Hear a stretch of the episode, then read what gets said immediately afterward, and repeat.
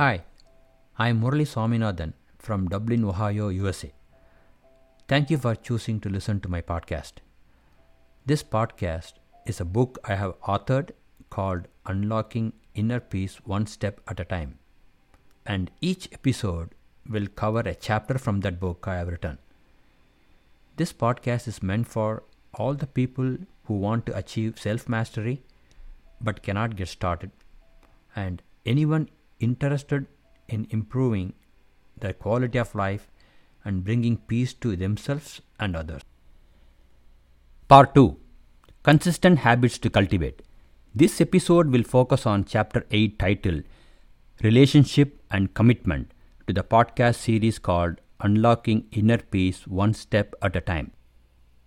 I will publish one episode every Sunday until I complete all 18 chapters from my book. Since we have many topics to cover, I will split this episode into two episodes. This episode will cover the topics Harvard study of adult development, mature relationship in marriage and friendship, expressions of love, way to avoid ego clashes, and finally the importance of giving focus on what we should give, not on what we should receive. Let's jump into the episode now. Relationships never die a natural death. They are murdered by ego, disrespect, selfishness, or disloyalty. As humans, the relationship we form with other people are vital to our mental and emotional well being and our survival. Humans have an inherent desire to be close to other people and to connect with others and build relationship. Healthy relationship like romantic relationship, friendship or familial relationship they all count can make our life healthier overall. But what exactly does a healthy relationship look like to us? Harvard Study of Adult Development. This is a transcript from the TED Talk by Robert Waldinger on what makes a good life. Lessons from the longest study on happiness. What keeps us healthy and happy as we go through life? If you have to invest now in your future best self, where would you put your time and energy? In a recent survey, millennials were asked what their most important life goals were. Over 80% of them said their, their primary life goal was to get rich. About 50% of the s- same young adults said becoming famous was another goal for them. And yet, we are repeatedly told to lean into hard work, push harder, and achieve more. We are given the impression that hard work is what we need to go after to have a good life. About 67% of responders said spending quality and quantity time with near and dear ones brings them joy. A, a true picture of entire lives, the choices people make, and how those choices work out for them are almost impossible to get. Most of what we know about human life is from asking people to remember the past. As we know, hindsight is anything but a 2020 vision. We forgot vast amounts of what happens to us in our life. Sometimes memory is downright creative. But what if we could watch our entire lives as they unfold through time? More than 80 years ago, Harvard began a study wherein people were studied from time they were teenagers all the way into old age to see what really keeps people happy and healthy. The Harvard study of adult development may be one of the most comprehensive studies of adult life that's ever been done so far. The study tracked the lives of 724 men for 75 years, year after year, with questions about their work, home lives and health, without knowing how their life stories were going to turn out. Studies like these are exceedingly rare. Almost all projects of this kind fall apart within a decade because too many people drop out of the study, funding for the research dries up, or the researchers get distracted or pass away. Sometimes nobody moves the ball further down the field, but through a combination of luck and the persistence of several generations of researchers, this study survived until last year. About 60 of their original 724 men were still alive at the end of 2015, even participating in the survey. Most of them were in their 90s when they were responding to the study, and researchers are now beginning to study more than 2000 children of these men. So, what has that Harvard research team learned?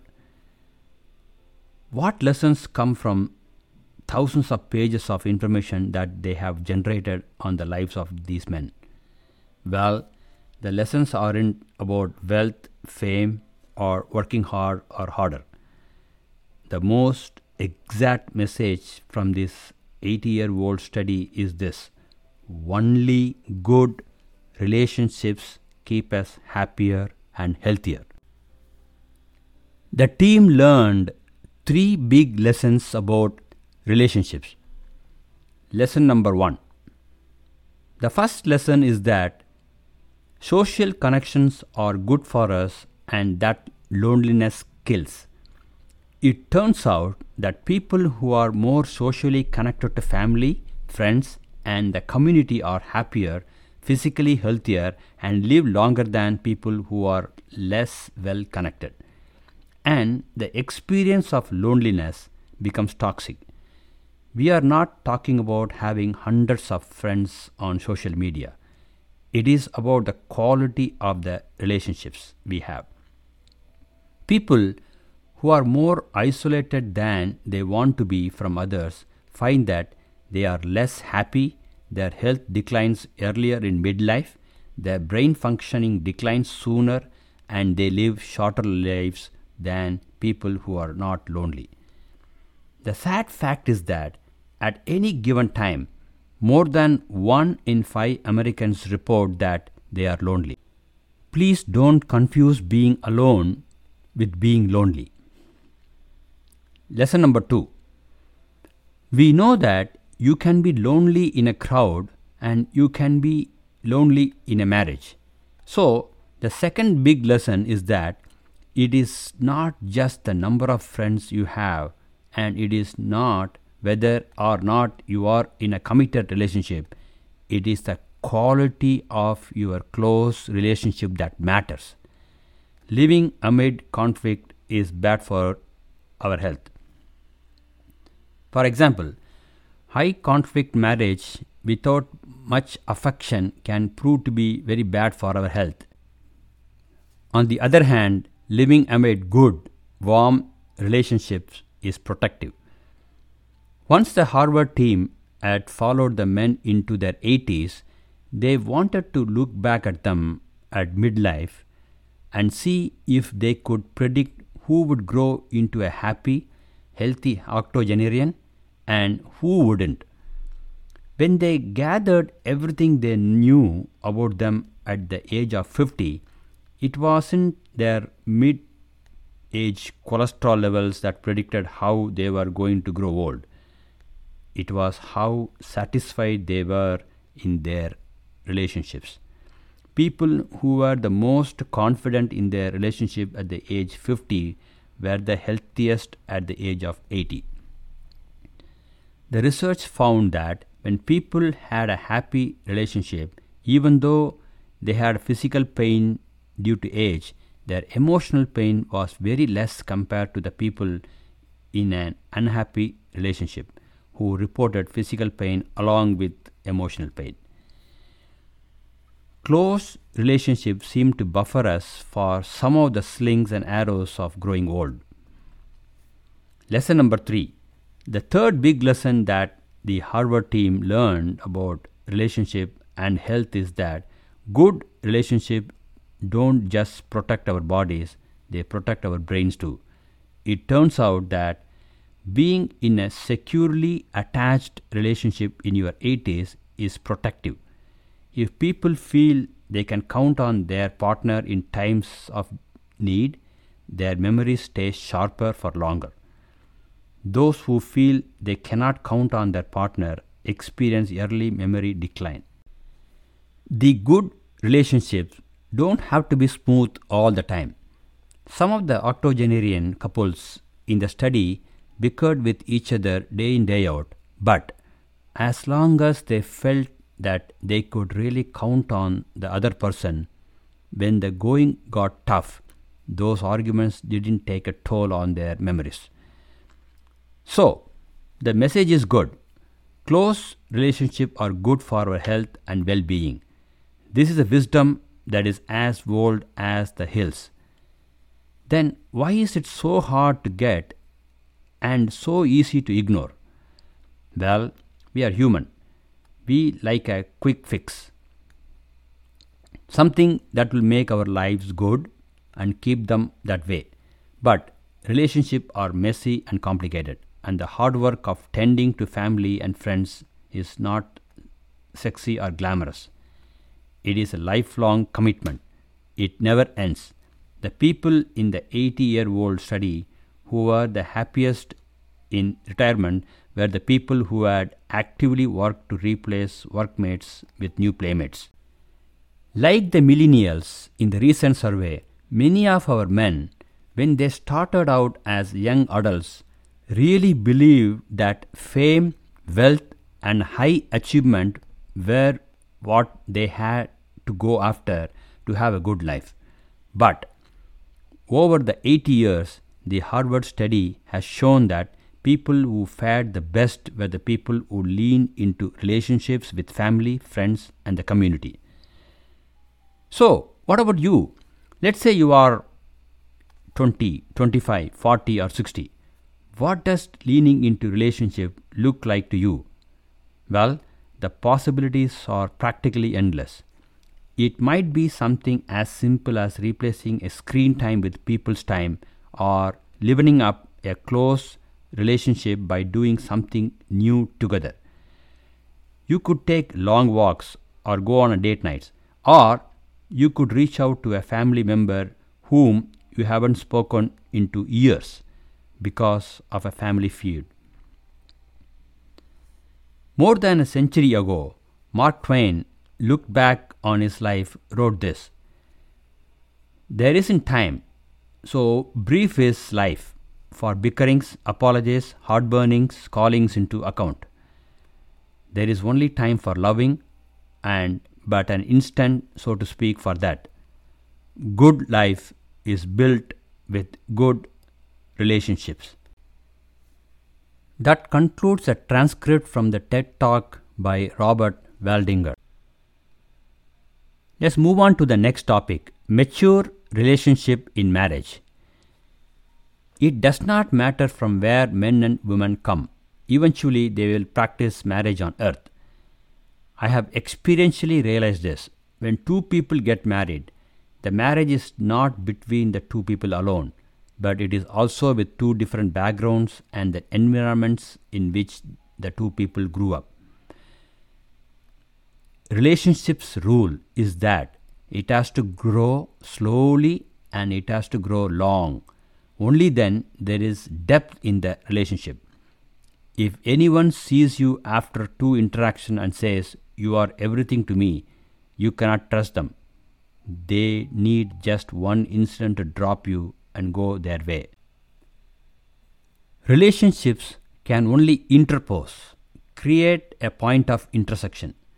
The husband and wife should start growing as friends, cherish each other in intellectual company, participate in each other's dreams to achieve their vision, and feel they are each other's soulmate. This is called mature relationship. We somehow think that marriage is about transpositioning one circle over another. After marriage, there is only one circle. We also think that everything has to be shared. the husbands tend to think my wife's friends are mine or vice versa. When this happens, the husband wife end up in a suffocating relationship. In general, all relationships are like a fire. The message from fire is you be in one space, I will be in one space. Then I will give you a lot of warmth. If you barge into my space, I will burn you. Not because I want to, but because I cannot help it. So, the warmth of a relationship depends on both people in the relationship. You must respect each other's space. Just like space is needed between two pillars to hold the ceiling intact, the husband and wife need to have their own space and respect each other's space to keep a marriage intact. Mature relationship is my life and your life coming together through the institution of marriage, creating an intersecting space called our life, much after your life and my life became our life, but there is still my life and your life. Whenever he or she goes from our life to my life and comes back to our life, there is always a little more romance, a little more understanding, and little more empathy. The value of our space goes up with time. The intersecting space will keep growing slowly. Occasionally, one has to come to the ocean surface to see and understand the sea's depth. You must realize that people generally love you over time, but they don't love you the way you want to be loved. They love you the way they understand love. Expressions of love. What is not possible for love is not feasible for anything else.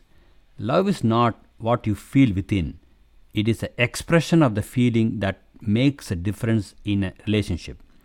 Implicit love, the kind where you say, I know that I love you, is not going to help others.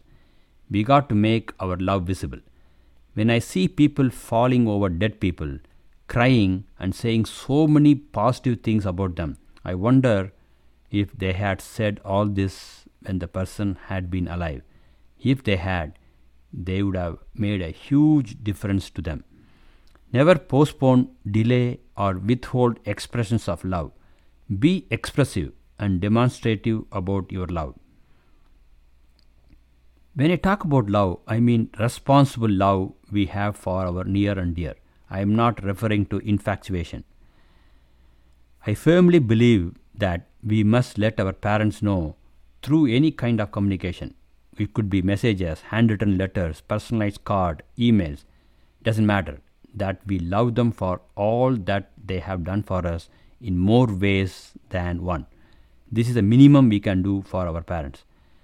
Love means oneness and it can be experienced only through a caring expression like a warm hug or a pat.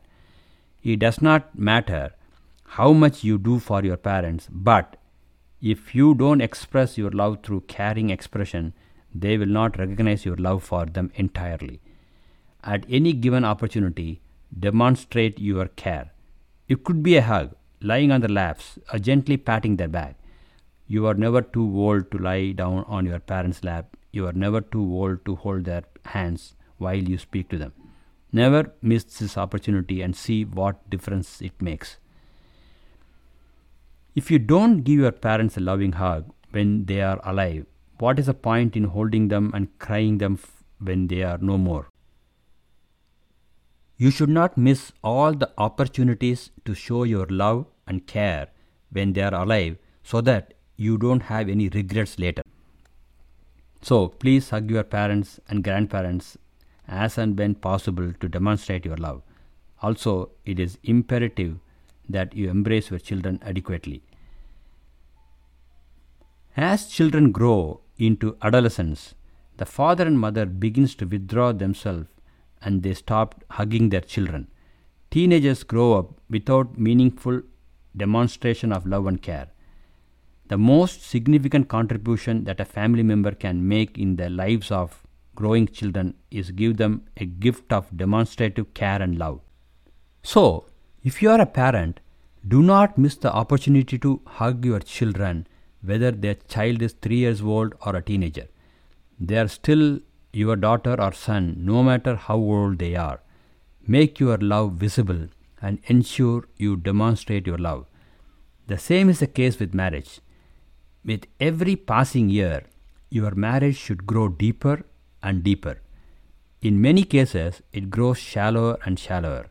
It is mainly because so many husbands and wives do not touch each other unless a sexual relationship is involved. This behavior is not right as it then becomes a question of love or lust. The secret of a happy and profound marriage lies in non sexual physical expressions of love.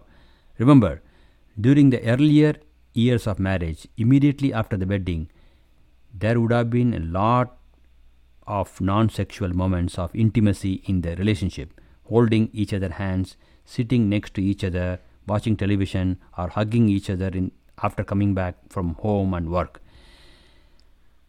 Bring back the magic of non sexual intimacy into marriage. You will rediscover the depth of marriage once again. So, love must be visible. You have to be demonstrative. Love does not get expressed unless you begin to practice it. The language of love is communicated through a meaningful expression of love and care. Then, neither person in the relationship will ever feel starved for love. The world around you will not feel hungry for love. If love cannot, then nothing else can. What is not possible for love is not feasible for anything else. Ego. Ego is the number one reason why relationships fail and marriages end in divorce. Ego never accepts the truth. When pride is present, intimacy is absent. A couple can be full of pride or have a healthy marriage, but they cannot have both. A wise couple will recognize the agony of pride and do everything in their power to eradicate ego from themselves and their relationship. There is a thin line between ego and self respect. Self respect means to respect your values, while ego means to show disrespect to others or your partner. There are ways to avoid ego clashes in a marriage. Number one, let go of needless pride. Being proud could be a reason for ego clashes in a marriage. Pride leads to ego. Pride makes you feel superior to others. You must never think that you are the best in the relationship. Every person has both negative and positive aspects. Your partner is equally intelligent and responsible as you are. Feel lucky to have your partner. Do not showcase your proud behavior and superiority. Number two, don't always praise yourself. Always praising yourself in front of others does not help much to impress them. It feeds your ego and makes you overconfident. Ultimately, it results in ego clashes in a marriage. If you have the habit of telling others about your achievements or successes, you can easily get trapped in ego problems. So, talk about your strengths in a limited manner. Do not overdo it. Number three, never demote or humiliate your partner. Always keep in mind that both husband and wife have equal importance in making a home peaceful and lively. It is not you who is important. Respect your partner in front of your friends and family. It will keep your relationship healthy. Marriage thrives on love, respect, and trust. Number four, always compliment your partner. It is okay to be a good critic when dealing with friends. But with your spouse, you must learn to think and speak carefully. One lousy comment can spoil the relationship. Learn to appreciate your spouse. Compliment him or her now and then. This appreciation will create a healthy relationship and keep your ego at bay. A complimenting nature always has a positive effect on the marriage. Number 5. Understand each other's weakness. How does one avoid ego clashes? Respecting differences of opinion can help prevent an ego clash. Each person has a few weak points. They are part of their personality. If you are a good partner, you must understand your spouse and love them for the person they are. Doing this can avoid ego problems. Number 6. Stop having a superiority complex. Keep your gender superiority aside and respect your partner. He or she can be equally great as you are. Your partner may be more good looking than you or maybe doing better than you professionally. Don't let this impact your love and respect for your partner. After all, you are sharing the same life, the same problems, and the same joys. So kill your ego, not your love for your partner. This will help both of you. Number seven, spend time with each other. How does it one solve ego problems in the marriage? Lack of communication can be the reason for an ego problem between husband and wife. When you spend quality time with each other, it becomes easier to understand and love your partner. The love for your partner will eventually kill your ego. This is possible only when you spend time loving and understanding each other. Number 8. Finally, drop the ego and embrace the sky. A bird was flying, carrying a piece of meat within its beak. Soon the bird noticed that many birds were following it. As it kept flying, more and more birds were following it. That is when it realized that all the birds were not chasing it, they were chasing the piece of meat. So it dropped the meat and all the birds started following the piece of meat. That is when the bird remarked, In dropping a piece of meat, the entire sky became mine. The piece of meat refers to our ego. When ego comes, everything else goes. When ego goes, everything else comes.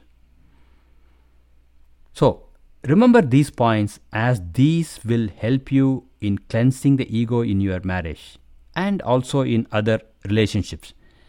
Act sensitively in your marriage, displaying a promising act of love towards your partner. Then you will see ego getting washed away to the shore from the depths of your love for each other. You can apply these principles in all your important and critical relationship. Let's move on to next topic.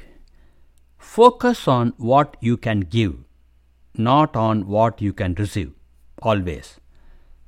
People who are happy in life are happy not because everything is going right in their life. They are happy because the relationship that matters the most to them is going perfectly. Some people are disturbed not because many things are going wrong in their life, but because a relationship that matters the most to them is not going right. As we saw in the Harvard research, Nothing affects human life more than the quality of the relationship we share. If we have to get our life right, we have to get our relationship right. Most of the time, there are relationship based disappointments because of the mismatch in expectations from the relationship. You have the right to expect, but it is immature to think that the other person in the relationship will always fulfill your expectations. So often, what happens is that you stand under a mango tree and expect oranges.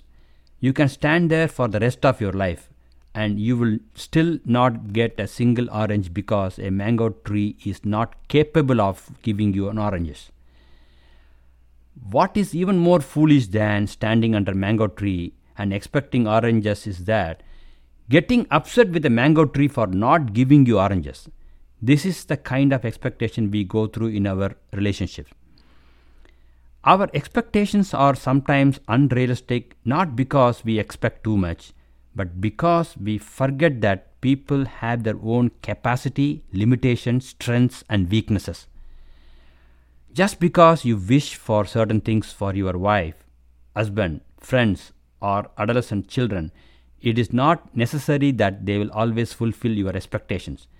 When the expectations are not met, you get frustrated. You have only two alternatives. Number one, if oranges mean a lot to you, you have to search for an orange tree and then expect oranges from that tree. Number two, but if you have reconciled that mango tree is all you have, you have to learn to enjoy the mangoes from the mango tree. To come out of the great disappointments that you go through in a relationship, you need to examine your expectations. You need to ask yourself this question Are my expectations realistic in this relationship? The question is very liberating. Most often, when we ask ourselves this question, we realize that we tend to beg from beggars. We live in a world where everyone craves to be appreciated. We beg the people of the world to appreciate us without realizing that they themselves are begging everyone around to appreciate them. This is a common complaint from people. People in my house do not reciprocate my love for them. I keep expressing my love for them, but they do not express their love to me. People keep lamenting. Who else will love me? Who will make me feel secure in my life? So they beg others so that they can be loved. Stop doing this. If you tend to do this, please get yourself liberated from this pointless act of begging. Get into any relationship looking at what you can give and not what you can receive. Look at what you can do for the mango tree rather than what you can expect from the tree.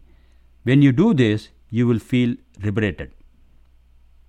It does not matter whether you are with a mango tree or an orange tree because your focus is on what you can give, not what you can receive. You go into a relationship so that you can appreciate the other person. You go into a relationship looking to understand the other person. When you get to, into a relationship, tell yourself this I am going to be expressive of my love. I will be a demonstrative of my love, irrespective of the reciprocation from the other end. Look at the liberation. Tell yourself, I will be the source of life and happiness to my family rather than expecting my family to be the source of love and joy to me. Please remember that the starvation for love does not cease by receiving love. Starvation for love ends only by giving love. If there is anybody in the world right now who is starving for love, it is not because enough people who do not love that person. It is because they do not love enough people. You have to love enough people. That should be your focus. The moment you bring about this shift in your life, there will be a genuine understanding in your life. Rather than expecting what other person in the relationship can do for you, you must turn those expectations toward you and start asking yourself what you can do for the relationship. Every time you are disappointed, just ask yourself this question By any chance, am I sitting under a mango tree and hoping that oranges will come out of it one day? Go into any relationship looking at what you can give and not what you can receive.